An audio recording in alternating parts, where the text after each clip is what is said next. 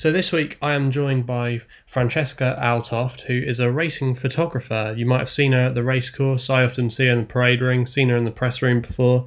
We're going to try and get to know a little bit more about her in the next 20 minutes or so, and also as well um, understand a bit more what it's like to be a racing photographer. But uh, thanks for joining us, Fran.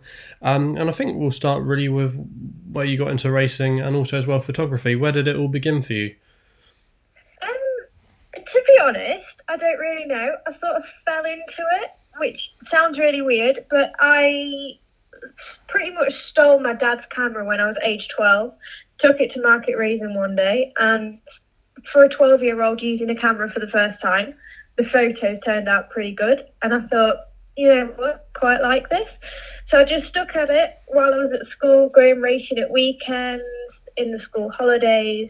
My dad travelled a lot with his work, so I used to go with him all around the Yorkshire courses and down to Uttoxeter and places like that. Um, and then, yeah, when I was, I think it was 2016 or 2015, a guy called Bruce who runs a camera shop in Swindon called T4 Cameras he approached me saying that um, Gavin James, who was cross photographer at Cheltenham, needed help as a runner. Um, so collecting memory cards from the photographers, running them back to the printer to so the photo could be printed for the winning connection straight after the race. Um, I almost didn't make the phone call to Gavin because I was scared and I thought as a hmm. 17 year old girl, nobody would want me in that job. I thought I've got absolutely no chance whatsoever. Um, but I rung him and he said, you know what, come to the November meeting, come on the Friday, we'll see what you can do. Um, and then it just all sort of went from there. As soon as I got my insurance sorted, because um, we have to be insured for quite a high amount, obviously what we do is quite high risk.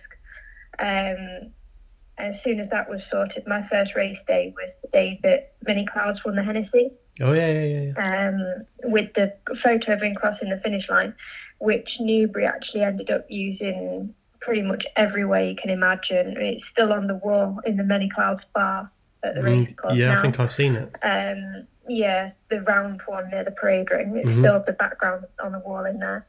Um, so it all just sort of went from there really, and I was quite lucky that I got on with the majority of the other photographers straight away. Mm-hmm. Um, because I think they saw that I was trying to do it the right way um, by so almost doing an apprenticeship to start with, rather than just walking in there and acting like I own the place. I have a God given right to be here. Mm-hmm. Um, I actually learnt the trade, started out, you know, I was still at school. I was, probably didn't do myself many favours at school while I was doing my A levels because I was never there because I was always off racing somewhere. Um, being based up in Lincolnshire, the courses that I was working at probably weren't ideal yeah. location wise. Because um, I mean, Gavin had um, he had Cheltenham, he had Sandown, Epsom, Windsor, all of the courses sort of along the M4 and around mm. the M25. Yeah. Um, I was helping other photographers as well. I was helping Steve Cargill at Ascot, um, John Hoy at Newmarket. Um, but yeah, I mean, it all just sort of fell into place, but it was a lot of hard work and proving a lot of people wrong. Yeah. especially my school. You know, they wanted me to go to uni. I was at a grammar school in Lincolnshire, mm-hmm. and they were desperate for me to go and do some sort of business degree at one of the top universities. And I said to them, I said, no, because I said, if I turn this job down now, it's not going to be there in four or five years' time when I've finished at uni.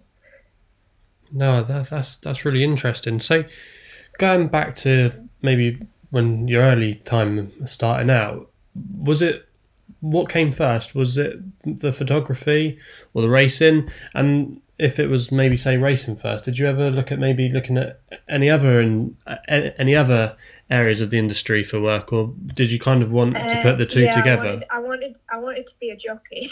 Oh, really? um, which we quickly ended that desire um, at quite a young age. I think that was probably one of the reasons that my parents shoved a camera in my hand.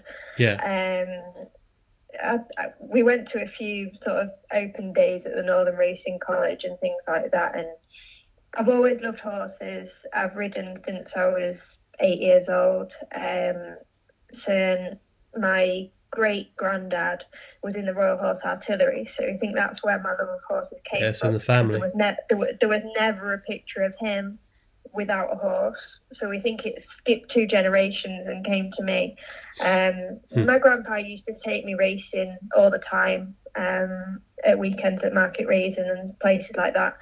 Um, no, I, I just absolutely love it, and that's it. I I love racing before I love photography, so mm. It makes the job so much easier on the bad days. Yeah, no, it's always a drive for me. It's, shame, obviously, at the time of recording, we've got the coronavirus going on, so there's no racing in Britain or Ireland, and that's I, I've been through a lot in the last few years with my health and stuff. But racing if I get up in the morning and I'm not feeling good, to know that there's, there's some on the telly or you can go somewhere and watch it, that's always like a massive kick for me to you get up and you know there's going to be a good day's racing ahead. But um, going back to your photography and you're just discovering you're good at it, did, did you ever think, oh, maybe I need to go to college or you need to study photography? You, obviously, you said your school were trying to push you to go to university to study stuff in, in the business uh, industry. But was did you always think maybe actually I need to go and learn how to do f- photography properly, or have you done any courses to help you with your photography?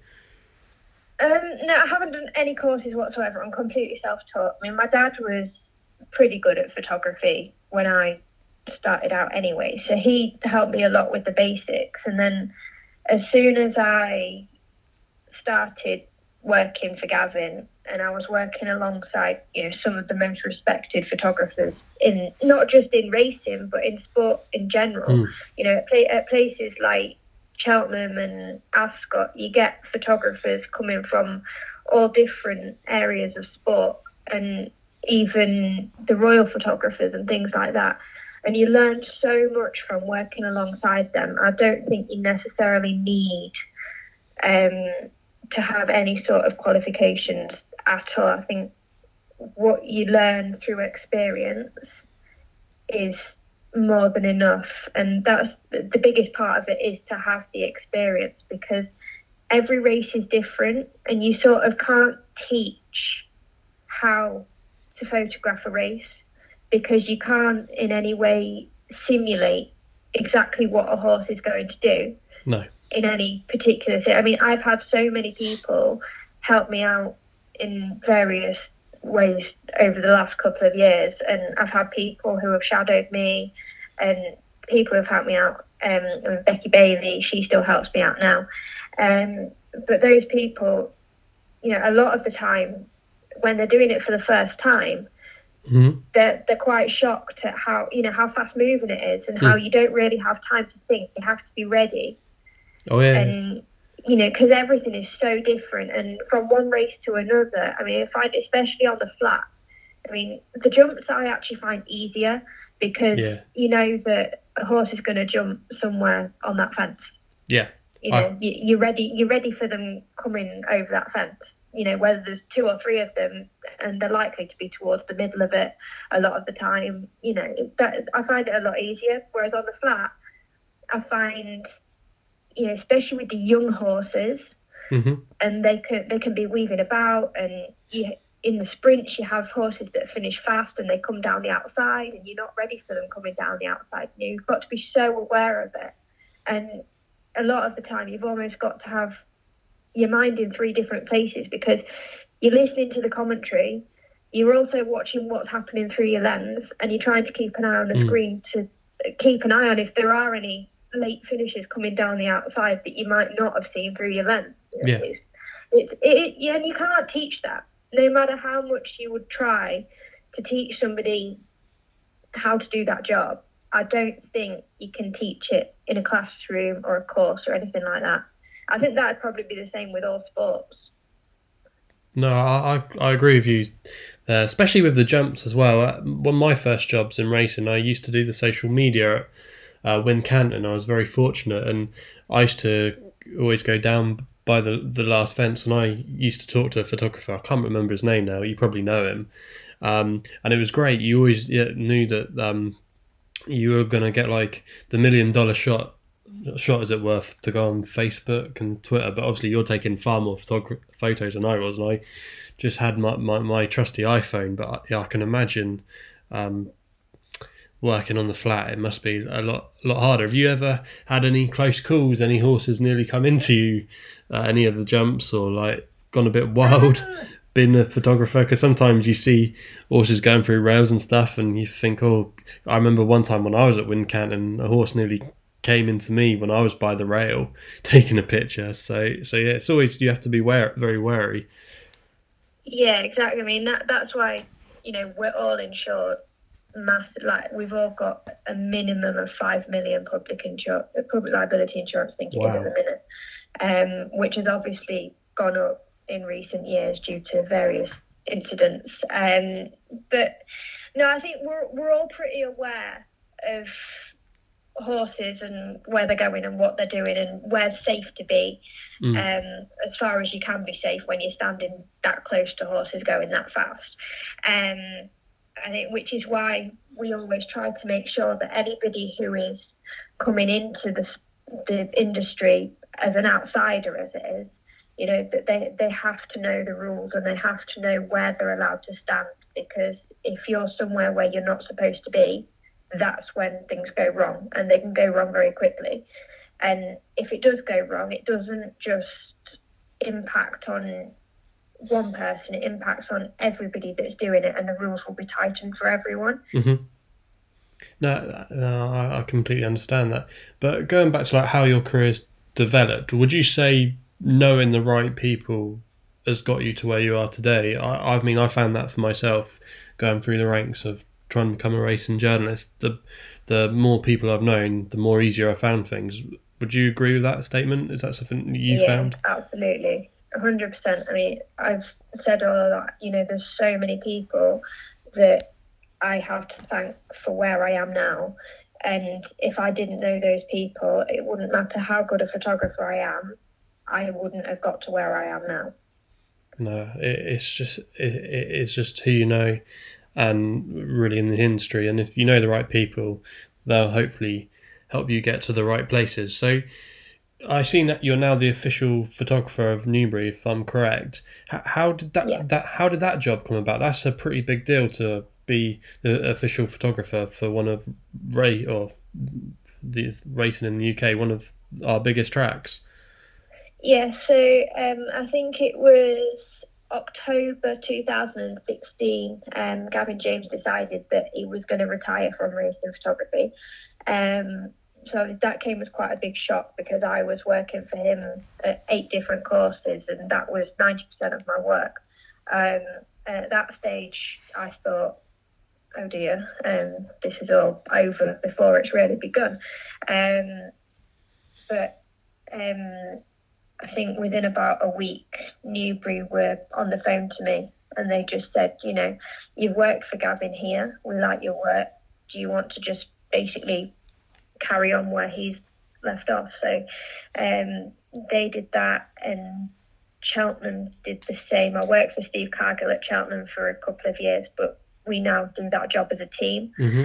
Um, so there's there's three of us really. There's me, Steve Cargill, and Becky Bailey, we do Cheltenham together. Yeah. Um, obviously that's quite a big job. Yeah, I imagine um, it would. It's, it's always handy to have somebody on the finish line at Cheltenham, um, as well as covering the fences. Mm-hmm. Um, races like Champ coming up from nowhere. Yeah. You know, we don't.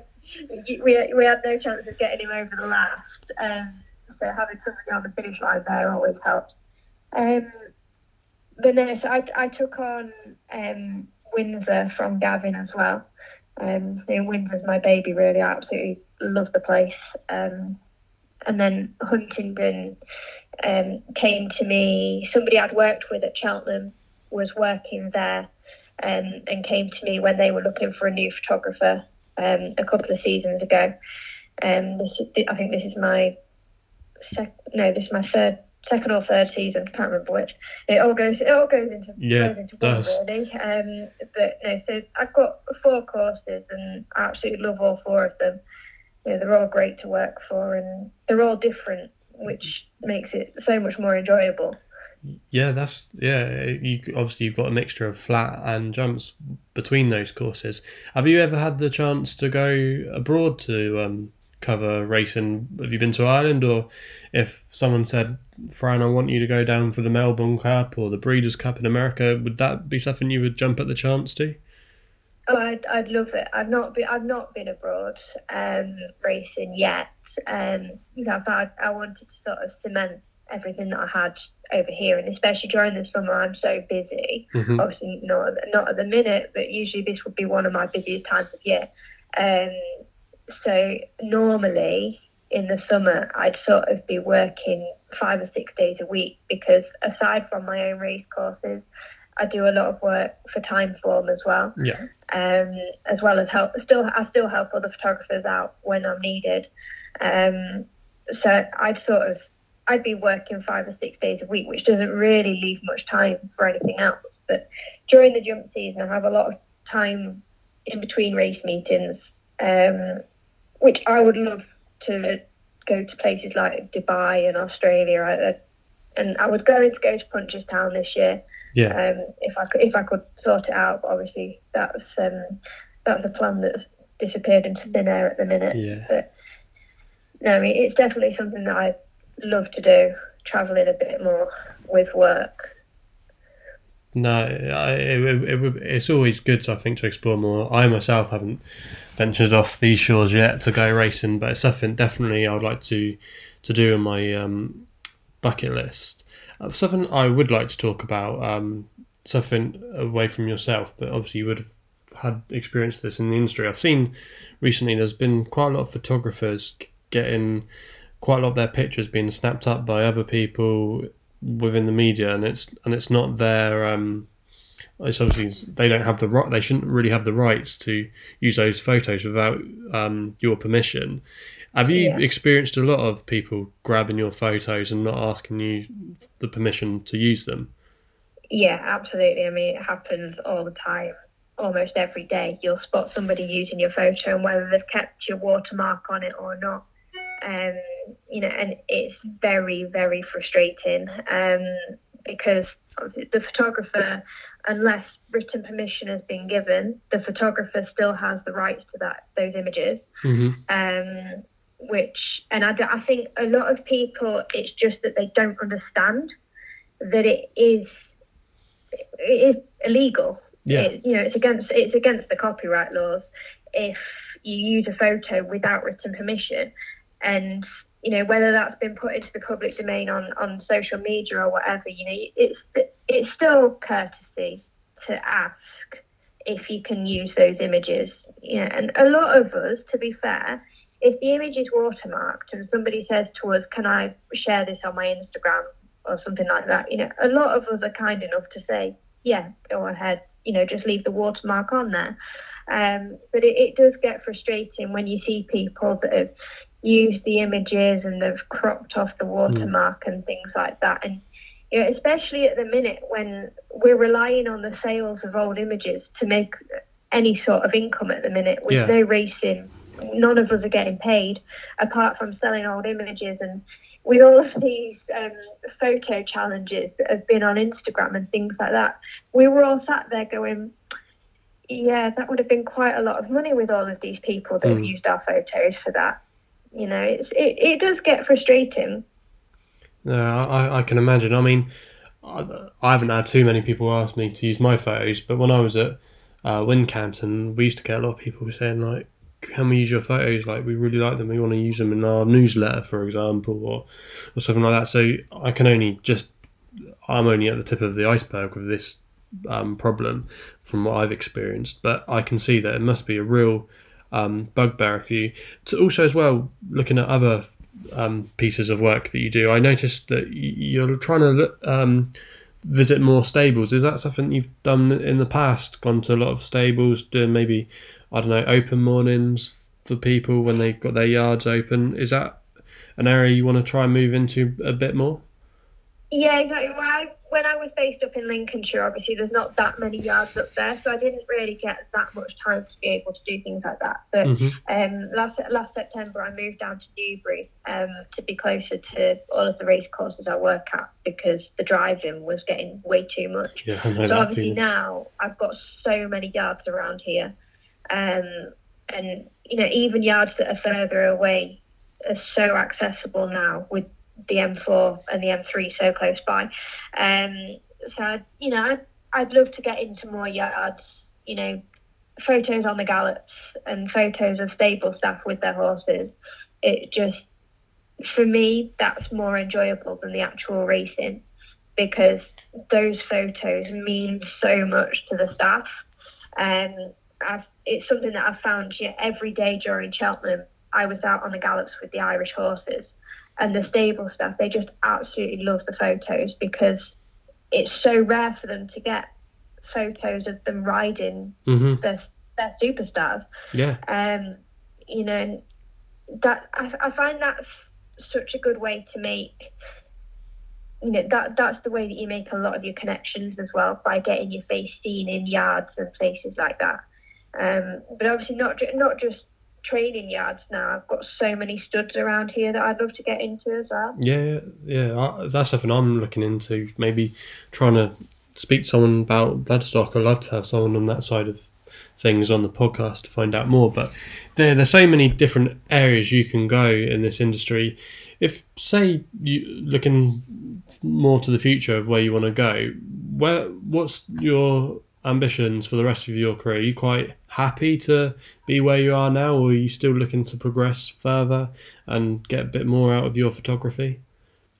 Um, yeah, I think to be brutally honest, I think the courses that I've got to my name and the jobs that I have, it's the right amount to keep a balance of having enough work but being able to do the job well.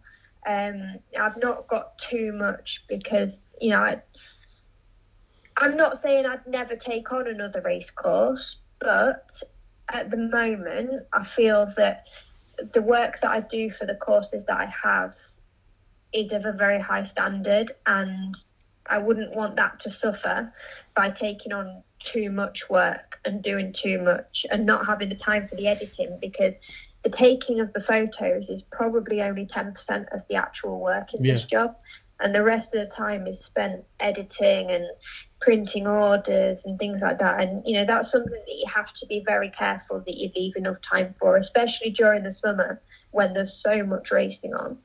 You know, you've still got to have time to be able to say I've I have Windsor on a Monday and Newbury on a Tuesday. I don't want to be doing too much on the Wednesday and Thursday because I have to get the photos to them quickly for them to use for their marketing and things like that. So, no, I think at the moment I'm happy with the work that I have. But you know, if, if the right opportunities come along, you know, you can't turn them down in this world. No, I, I agree with you there. But um, no, thanks for coming on uh, for this podcast, uh, Fran. If people want to go and yeah, if people want to go and see more of your work, um, have you got a website you can they can go to? Yeah, so my website is www.francescaaltoft.co.uk, and the link to that is on all of my social media pages as well. Um, a lot of my work can be found on Instagram and Twitter. Um, and yeah, if anybody has any special requests for any particular horses or montages or things like that, then feel free to give me a shout. And obviously, when all this is over, if anybody wants me in any yards or studs, then just give me a shout as well. Yeah, great. Hopefully, some people listen to this and uh, take you up on that offer. But yeah, that's all we got time for this week. And uh, please subscribe to our SoundCloud account here at In the Saddle Pod. You can also as well follow us using our handle as well, which is also at In the Saddle Pod. And we'll be back with more podcasts soon.